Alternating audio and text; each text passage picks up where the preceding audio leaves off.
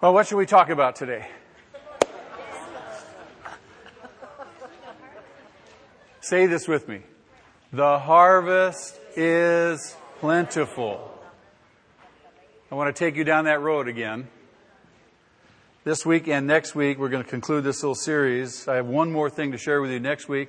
I couldn't quite fit it in this week, so I've added it to next week.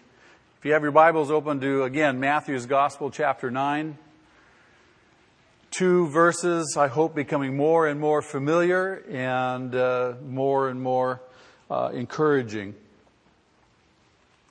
Jesus, Matthew records, is gone around all the towns and villages, and he's preaching and teaching and ministering and healing people. And as he does so, he, he takes note of the people and he sees them as all happy and everything's fine and they're all content and feeling safe and secure, right? No, he doesn't view them that way. How does he view them? harassed, helpless, like sheep without a shepherd. And if, if, truth be known, nothing has changed. As, as hard as you and I try to feel secure, and we do everything in our life, in our, in our, in our, in our own energy and strength to, to try to secure our lives, there's this always underneath the surface, there's this vague sense of dis-ease, isn't there? especially when we're focused just on this temporal life and temporal existence. How many have insurance? Different kinds of insurance. Why do you have insurance? Protect you against loss, right? Protect you against this, that, and the other thing. That's just, again, another example, another sign. There is really, uh, there, there is a, a continual threat against our lives. You just don't know. You, we all know people who have just fallen over a heart attack, huh? We know people who've just gotten killed in an accident, or we know somebody who knew somebody. Uh, it's just ongoing. And people live in a, in a controlled state of panic, if the truth be known wondering if, if, if, if, if, if some disaster is going to befall them. And you can go crazy if you let yourself get too far out there thinking about that, couldn't you? People begin to, begin to experience all manner of anxiety and, and fear and such. So nothing's really different today than it was then. Jesus viewed them as uh, helpless, harassed, as sheep without a shepherd, and guess what? We're still the same. People today in the world are still the same. They are harassed. We see it across the world on our TV screens. We read about it in the newspaper, uh, things that are going on, horrible things. Uh, Darfur is a, is a classic example. Uh, parts of the world that are despotic, and uh, people are just experiencing all manner of, of, of desperation. So he sees this. And he turns to his disciples and he says this thing to them. He says, The harvest is plentiful, but the workers are few. That's not just a declarative statement, it's a challenge. It's a challenge to his disciples. He says, in effect, have you noted? Have you seen what I see? Do you see with the same eyes that I see? The harvest is plentiful. Say that with me again. The harvest is plentiful, but the workers are few. The need is great. So he lays the challenge out to them, and he says, This is how you meet the challenge. Pray. Pray. Ask the Lord of the harvest to send what? Workers into his harvest field.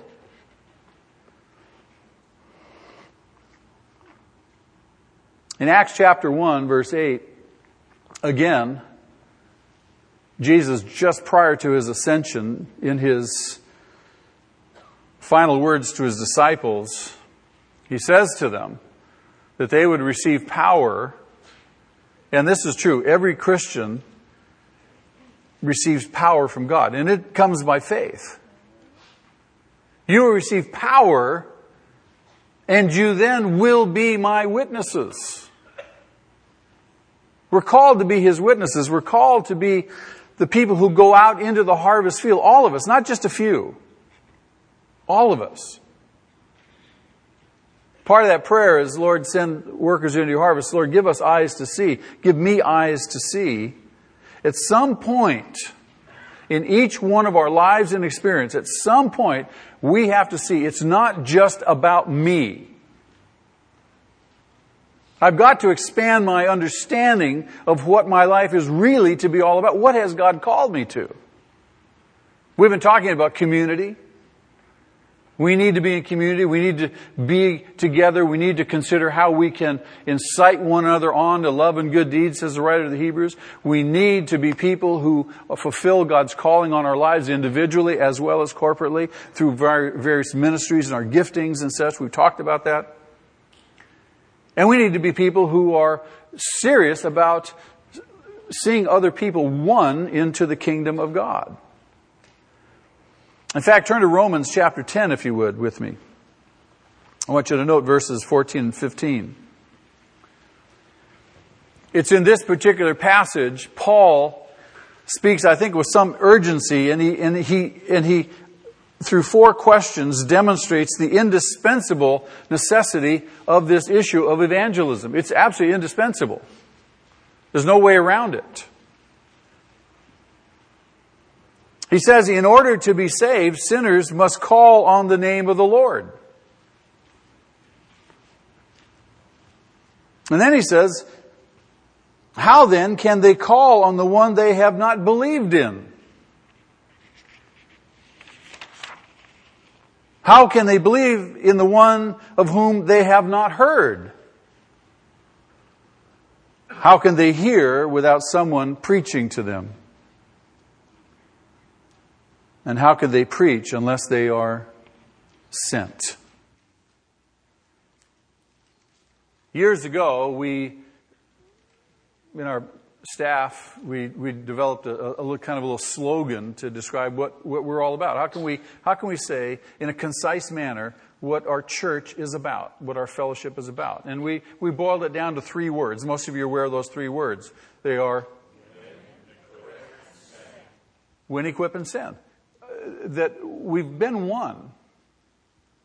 The next phase of our spiritual existence is that we are equipped so that we can what? Be sent, be commissioned to go and tell other people. This is the very thing that Paul talks about in Romans chapter 10.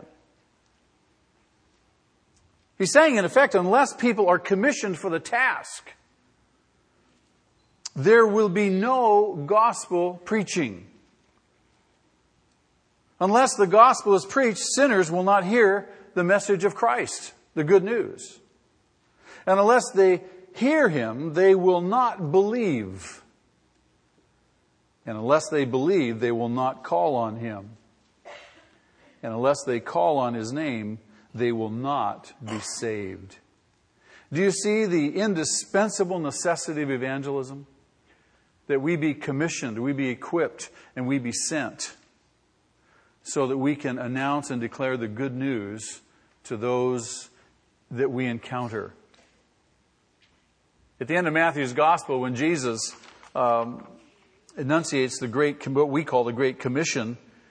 He says, Go into all the world and preach the good news and, and baptize in my name and teach them to obey everything I've commanded you. So when he says go, it, it literally can be translated from the Greek as you go on your way. So it's not like you're, you're going to go to China but as you get up in the morning and you go, you go to your job, you, you, you, you stop off at Starbucks, you, uh, you know, whatever you do in your routine as you go. As you go to the doctor's office. As you go to have lunch with somebody. As you go on your vacation. You see, that's really what Jesus is talking about. In other words, it's a lifestyle. It's a lifestyle of sharing and, and not just, I just want people to see how nice I am. No, it, it's the fact that I would take the next step and, and, and, and speak. Words would come out of my mouth. Am I making sense?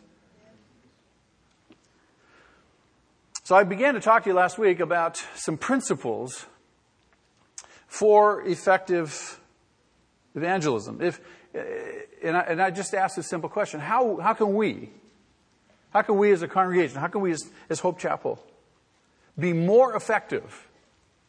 Now we can always be more effective, can't we? We can always be more effective. So let's ponder, let's think together, let's reason together. How can we be more effective in reaching people for Christ? I believe that every single member of our congregation wants to see people won for Christ. Is that a fair statement? Can I make that assumption? But I would also say that every one of us, we want to see people won to Christ, but also, we also are saying, I want to be more effective. Is that a fair statement too? Sure, all of us. Now, last week I shared with you two principles. One, that effective outreach begins with, anybody remember? Begins with character, character not compassion. compassion. Now, what did I mean by that? If I can reduce it to this, it's simply, and all of us understand this, a lot of times there's something that we, that we should be doing, ought to be doing, that's right, that needs to be done, right? But we don't do it because we don't feel like it. Well, I just don't feel it. And I won't do it till I feel it. That, I mean, I think all of us are familiar with that kind of thing, right? So the point of this is, is don't wait till you feel it. Do it because it's right, and then you'll feel it. Then you'll feel good. Then you'll feel better about yourself. Then you'll, you'll feel accomplished, uh, and so forth and so forth. Does that make sense? Tracking with me? All right. The second principle I share with you is that effective outreach begins or, or deals realistically with the issue of fear.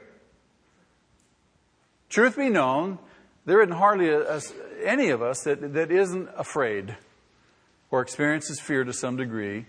Because why? We don't want to be rejected. We don't want to be laughed at. And the minute you give in to it, the boogeyman of fear just takes over your mind, doesn't it? You go, ah! They're gonna, they're gonna kill me. I was proud of that young gal. Where is she?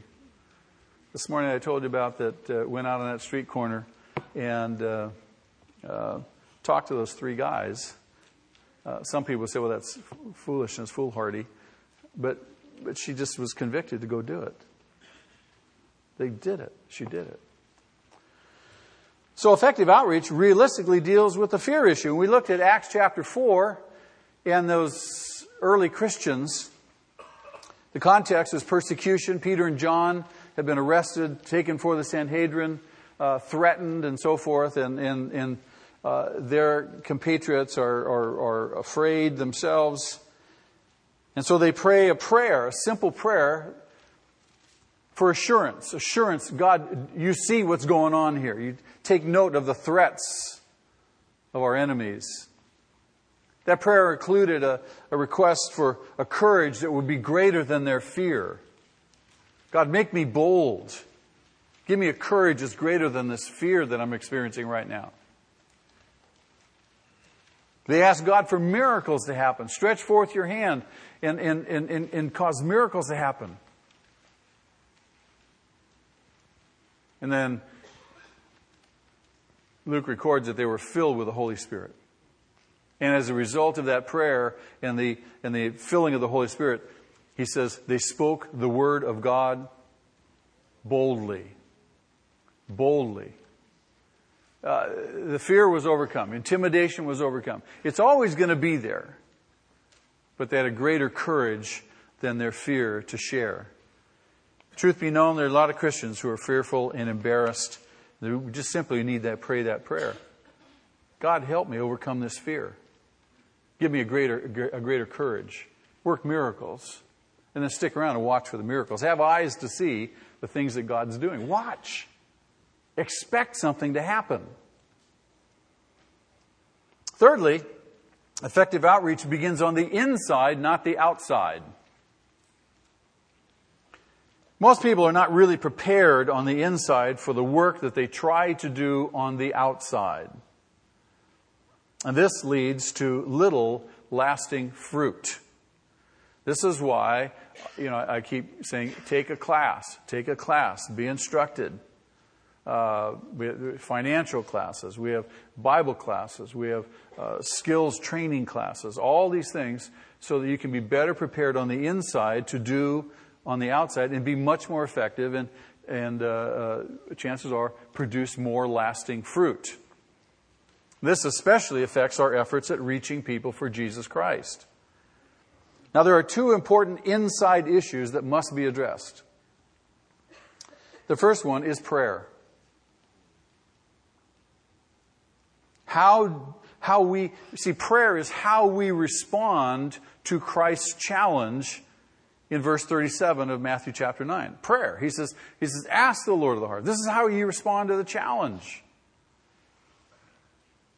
You see, there has to be a prayer base for everything we do. There has to be a prayer base within the congregation that makes it conducive for not only for people to find Christ, but also for those people to sense the power of God when they come into our midst. And that happens because there's a strong continual prayer base. Imagine, imagine if in all of our groups, on an ongoing basis, many church discipleship groups, fellowship times, Bible studies of all of our groups, congregational meetings, every time we're gathering together, and indeed when we're by ourselves in our own private devotional times. What do you think would happen if we prayed those two prayers, Acts chapter 4 and Matthew chapter 9? Lord, send workers into your harvest field. Lord, give us a boldness that is greater than our fear. Work miracles Fill us with your spirit.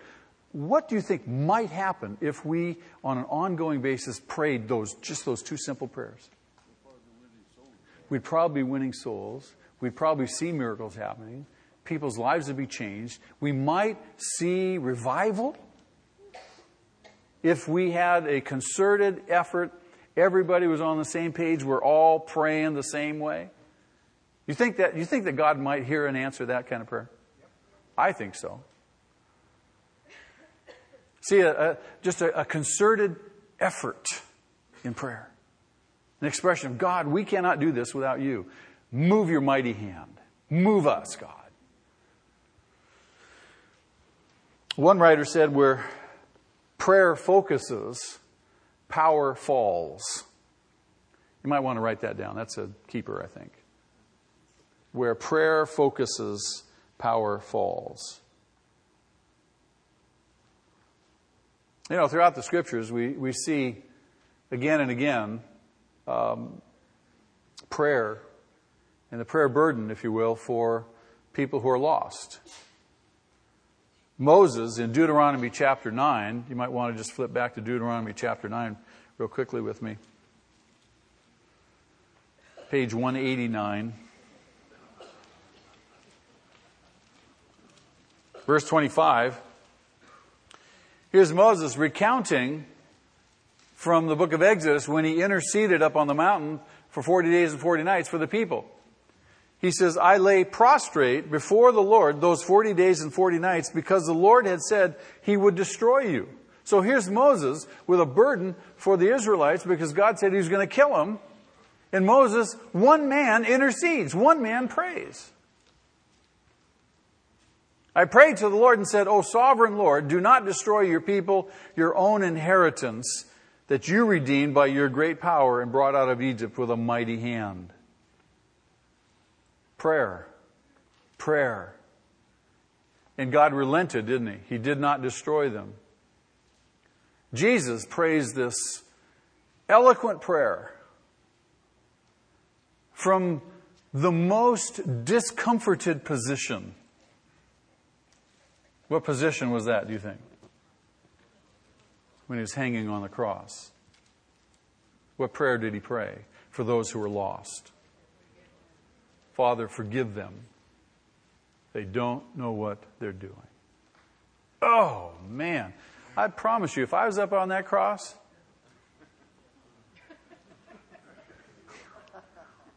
I'd real quick get in my flesh. What's left of it?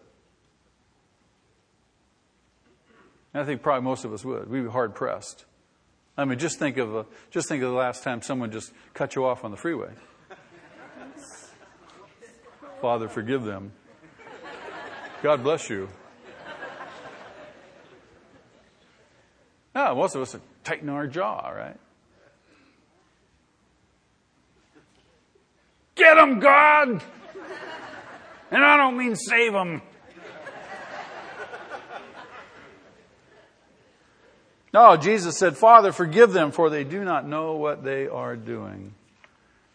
Prayer.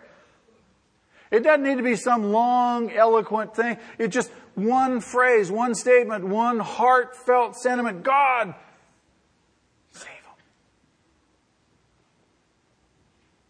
He tells us to pray again in Matthew chapter 9. Ask the Lord of the harvest, send workers into his harvest field. The Apostle Paul, in the ninth chapter of the book of Romans, in the first couple of verses, speaks of his, his own really great personal sorrow and increasing anguish of heart for his Jewish brethren. Listen to his words, listen to his sentiment. He says, For I could wish that I myself were cursed and cut off from Christ for the sake of my brothers, those of my own race, the people of Israel. That's a, that's a prayer, isn't it? That's a, that's, a, that's a heart for the lost.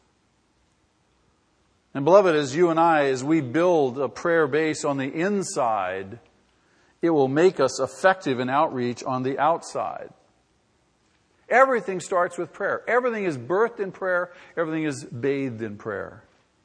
We don't fully understand the connection there. And, and prayer is just sometimes just being quiet before the Lord and even moaning and groaning before Him in anguish. Sometimes we, we don't even have the words to say. And maybe it's just you have somebody or some situation in mind and heart, and all you can do is go, Oh, God. That's an eloquent prayer. The second inside issue is attitude. That is, how we respond to lost people. What's my attitude towards lost people? Remember Luke chapter 15, Jesus tells three parables. Three parables the lost sheep, the lost coin, and the lost son, or the, the prodigal son. What was unique and what was common about all three of those situations? Well, they were all lost. Were they valued? Were they sought after? Were they found? And what happened when they were found? Great rejoicing. Notice, they were all lost. They were valued. They were sought after. And they were found. And there was great rejoicing. Question is is that our attitude? Is that our attitude? Or do we not care? Do we ignore that which is lost? Do we, in a sense, have more and more of Jesus' heart towards the lost and the perishing? I really believe in the principle of redundancy. How many know that? Repetition is the best teacher. You know, and, and, and when you hear something again and again and again, now, there's a temptation to kind of let it go in one ear and out the other, like our kids, right? But there's some aspect to, to which our life, we, we hear it and we, we, we, we, we expose ourselves and we're confronted and we say, I'm, all right, I'm going to engage this. Is that a reality for many?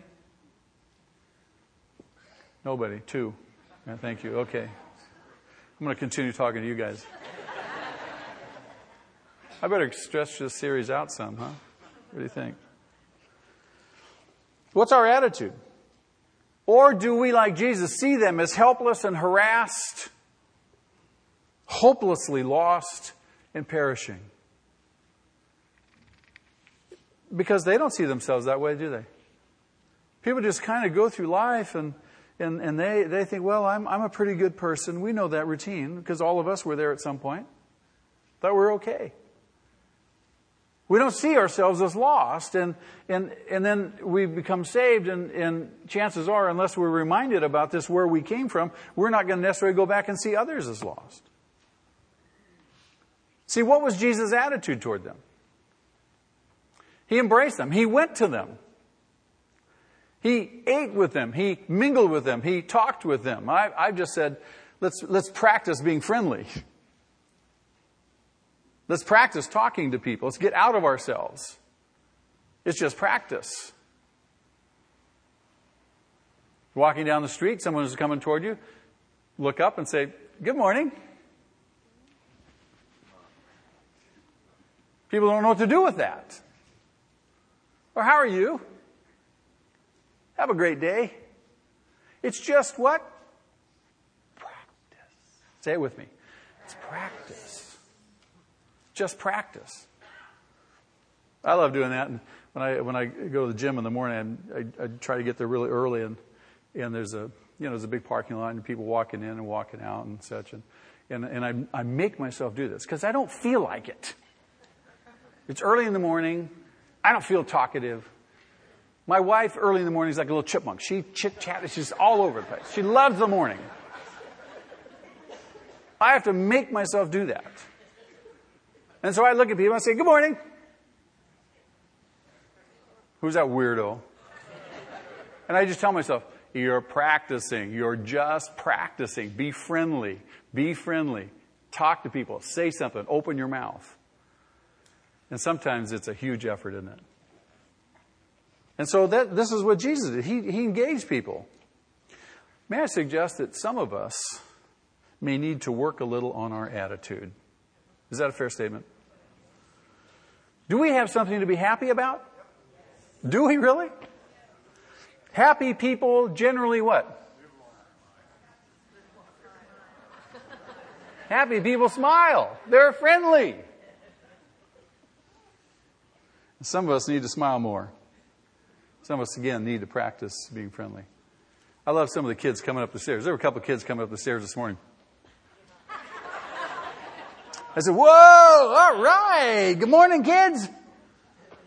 I'm their worst nightmare at the top of the stairs. You know that. I said, let me see that smile. And they got beautiful smiles. This little girl goes, I went, wow, you have a great smile. And I guess there was a brother coming up behind us, hey, smile. And he was just, he, he didn't even wait for me. He was grinning from ear to ear because he knew he was going to get it too. So he, he beat me to the punch. Someone once said, of all the things that people wear to church, the most important is their expression. We're happy because we have something to happy about. We have something to be happy about.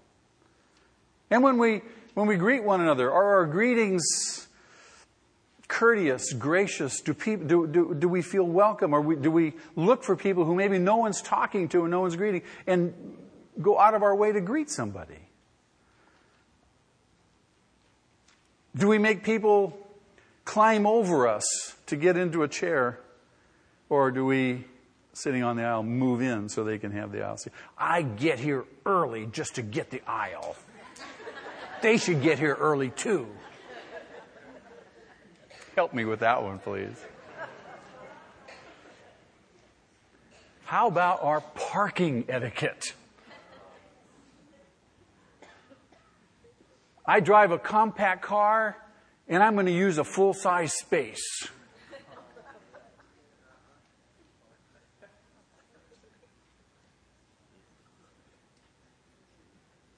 No, drive, use a compact space. Leave the full size spaces for the people who drive the gas guzzling SUVs.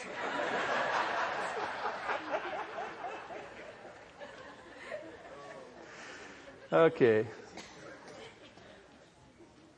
How about, how about just, just taking the time to invite somebody out to a cup of coffee, maybe after church, somebody, maybe a new person.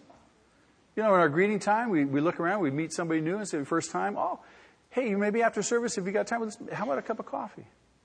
Now, I know when I say that, there's a risk because you could have people inviting people that really ought not to invite people. You know what I'm talking about? Guys inviting girls, you know. Well, let's have a little fellowship. You know.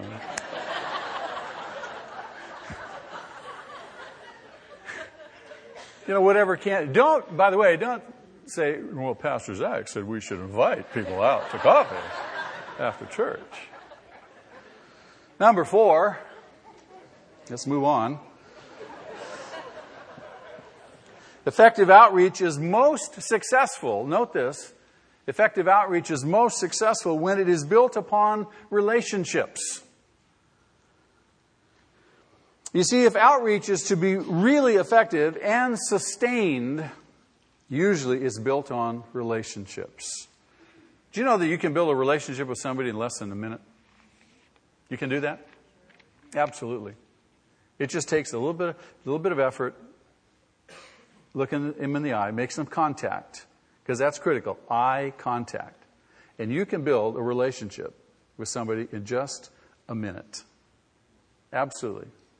If you don't believe me, take our evangelism class and we'll teach you how to do it. Every single time. You will be absolutely, utterly amazed. See, you never know who you touch until you touch who you know. That's where we start. We start with those in our own personal Jerusalem and Judea and then Samaria and to the ends of the earth. Now, the reality is if you've been a Christian long enough, you've run out of friends, relatives, and neighbors, right? So now you're dead in the water. No, you got to go meet some more people. You meet people by being friendly. You meet people just by extending yourself. I read a, uh, a survey uh, a few years ago, and this was the ways in which people come into relationship with Jesus. There are six basic ways that people come into relationship with Jesus, and and, I, and there's a percentages of people uh, in this list, and I, I thought this was very, very enlightening. We all know about evangelistic crusades on TV, right? Like Billy Graham and some of the others, and, and especially in Christian TV and such. What percent of people do you suppose, because of an evangelistic crusade on TV, come to Christ? What is it? 1%. 1%. All that effort, all that expense, 1%.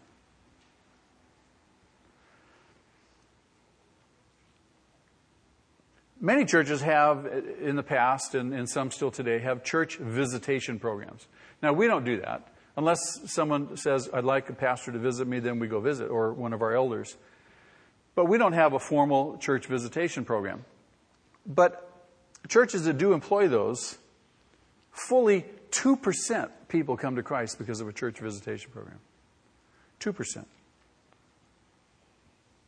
Church programs in general.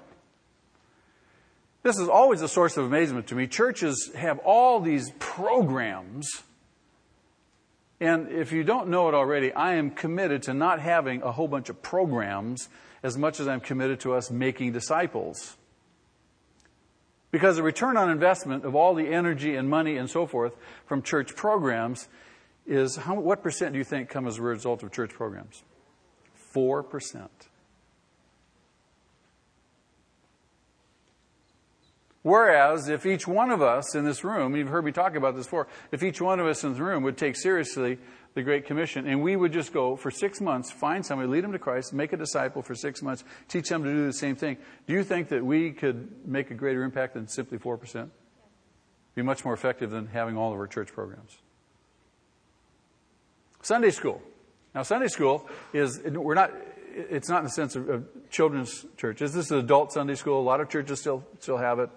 We have it in a sense that it's kind of just our, all of the classes we offer, except this is not on Sunday morning.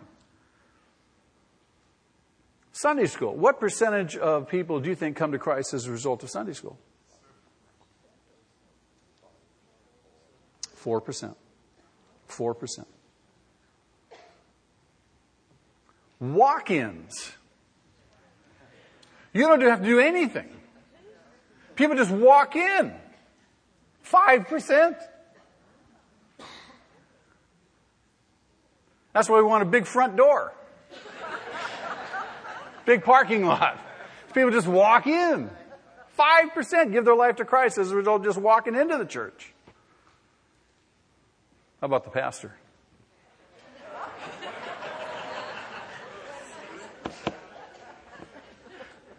No, it's more than 3%.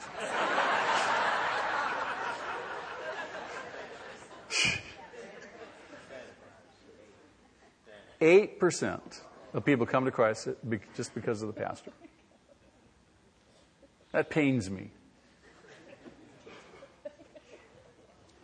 Friends and relatives, 76%.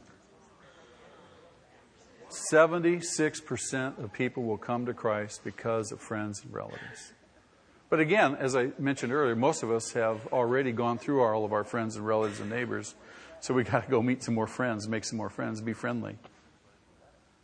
George Gallup reported these statistics in a poll not too long ago. He says one in five Americans 18 years or older identifies him or herself as an evangelical. One in five, 20%. Say this with me. The harvest is plentiful. One in five. He goes on and he says that eight out of ten Americans say they believe, they say this, they believe that Jesus Christ is God or the Son of God. They have a minimalist testimony. Say this with me. The harvest is plentiful. Four out of five want their children to have some kind of religious training. Let's say you're just an average, average person. You're not even churched. Chances are you're going to think you want your kids to have some kind of values that come from some kind of religious training. Isn't that true? 80% of the people say that. The harvest is plentiful. 40 million adult Americans say that they had a conversion experience that included asking Jesus Christ to be their personal Savior. 40 million adult Americans, many of whom are unchurched. And we know them, don't we? All of us know them. Christians, people who profess who are unchurched. Say this with me. The harvest is plentiful. Half, fully half of the nation's 61 million unchurched adults say that they might be persuaded to become involved in a church if invited. Oh, just invite them. Say this with me. The harvest is plentiful. Would you agree? We do not have, beloved, we do not have a good track record of reaching the unsaved. We do not have a good track record. A recent report in Christianity Today indicates that church growth comes from three sources. Three sources. The first is biological growth. That means children of present members. The percentage of children of present members of the church that stay in the church, 17%. Let me say that again 17%. What's happening? They may come to church, you may drag them, but when they're old enough to decide for themselves, guess what? The vast majority of them are not coming back. Why?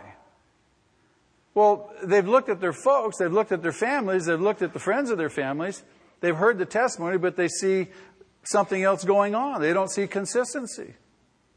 There's no Bible training at home. There's no serious engagement. There's no concern for the kingdom of God, really. Maybe, largely, it's lip service. And these kids are, concluding to themselves, hey, it's not real. There's no passion. Why should I be involved? And the church retains 17%. Then there's transfer growth. This is by far the largest source of growth for the church. Transfer growth, this is 70%. And transfer growth is just shuffling the deck chairs. Other churches and, and, and denominations, people swapping churches. If, you, if, you, if you come to our church from another church, uh, I, and I, I, find out, I, I'm going to ask you, did you leave that other church on good terms? Was there a problem? Unresolved. Because if there was a problem unresolved, there's probably going to be a problem here. If you're unhappy with that pastor, you're probably going to be unhappy with me. If that pastor made you mad, I for sure will make you mad. I'm not even going to ask for a show of hands how many people understand that one. Transfer growth. That means there's nobody being reached. And, and, the, and, and, and, the, and the growth from the, the great pagan pool, from the pool of unsaved, beloved, is only 13%. We're not doing a very good job of reaching the unsaved. We need to be more effective. We can't depend on transfer growth. We've got to do a better job with our kids, with our families. We've got to do a better job with reaching out to those who do not know Christ. Number five, effective outreach includes many, not a few. It includes many.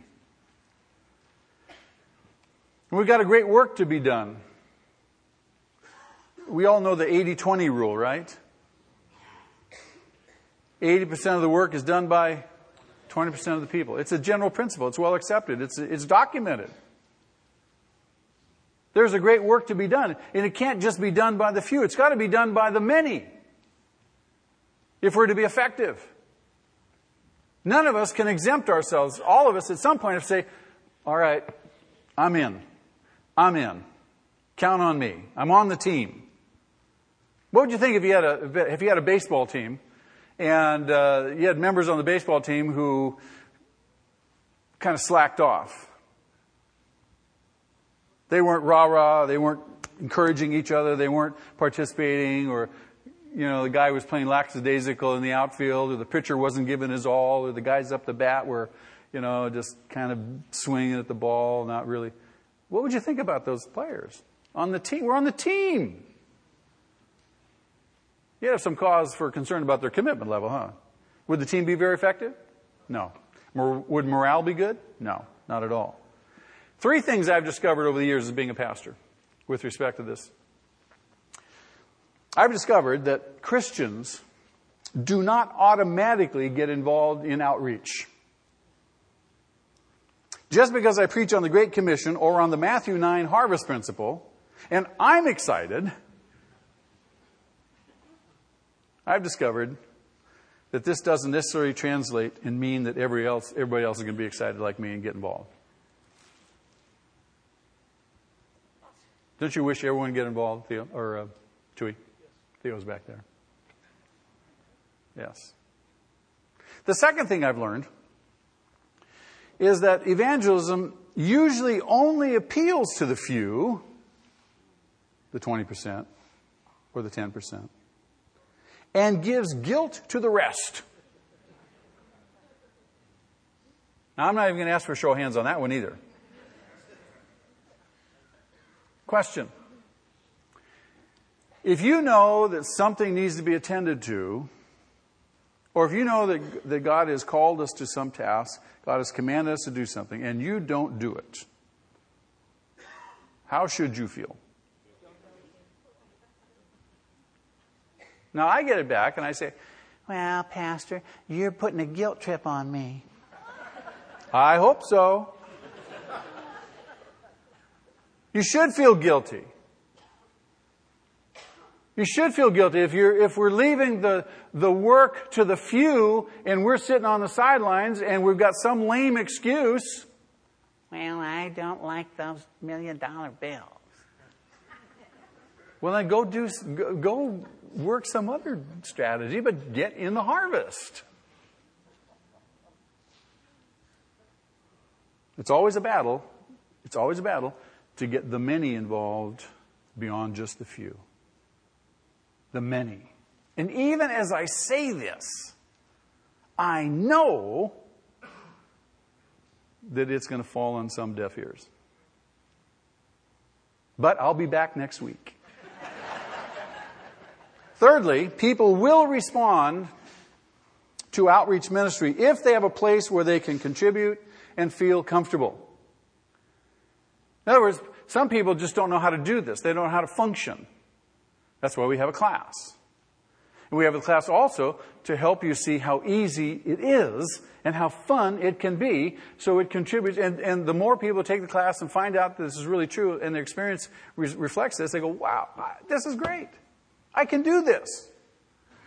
And more people will become involved. And the flip side of that is the people who are on the receiving end think it's kind of fun. If, the, if you just do the minimum and give them a million dollar bill and say, thanks a million.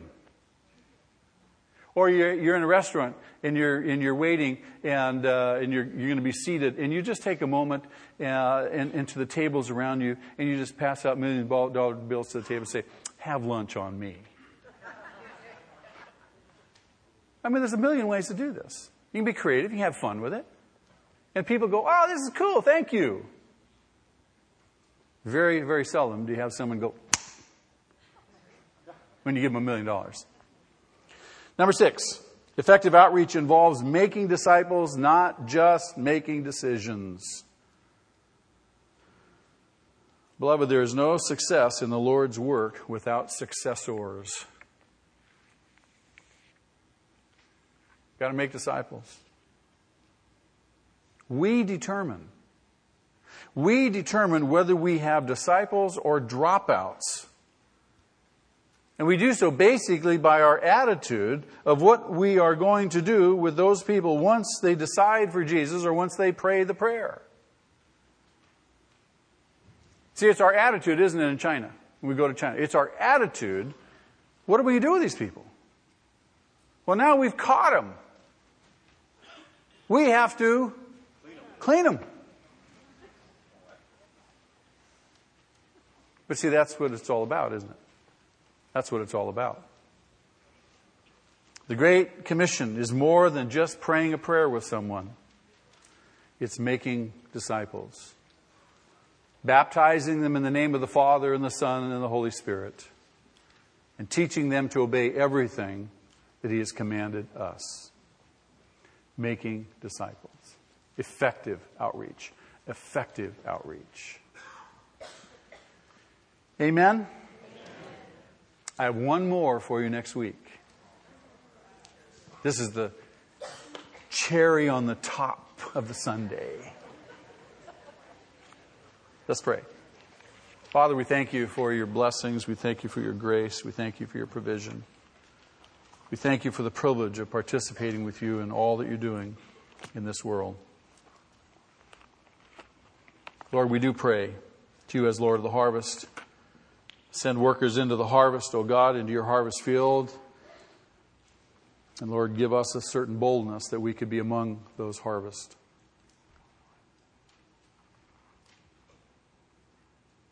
Fill us with your Spirit, O God. Stir our hearts. Cause us to see with your eyes. And Lord, that we would be faithful servants.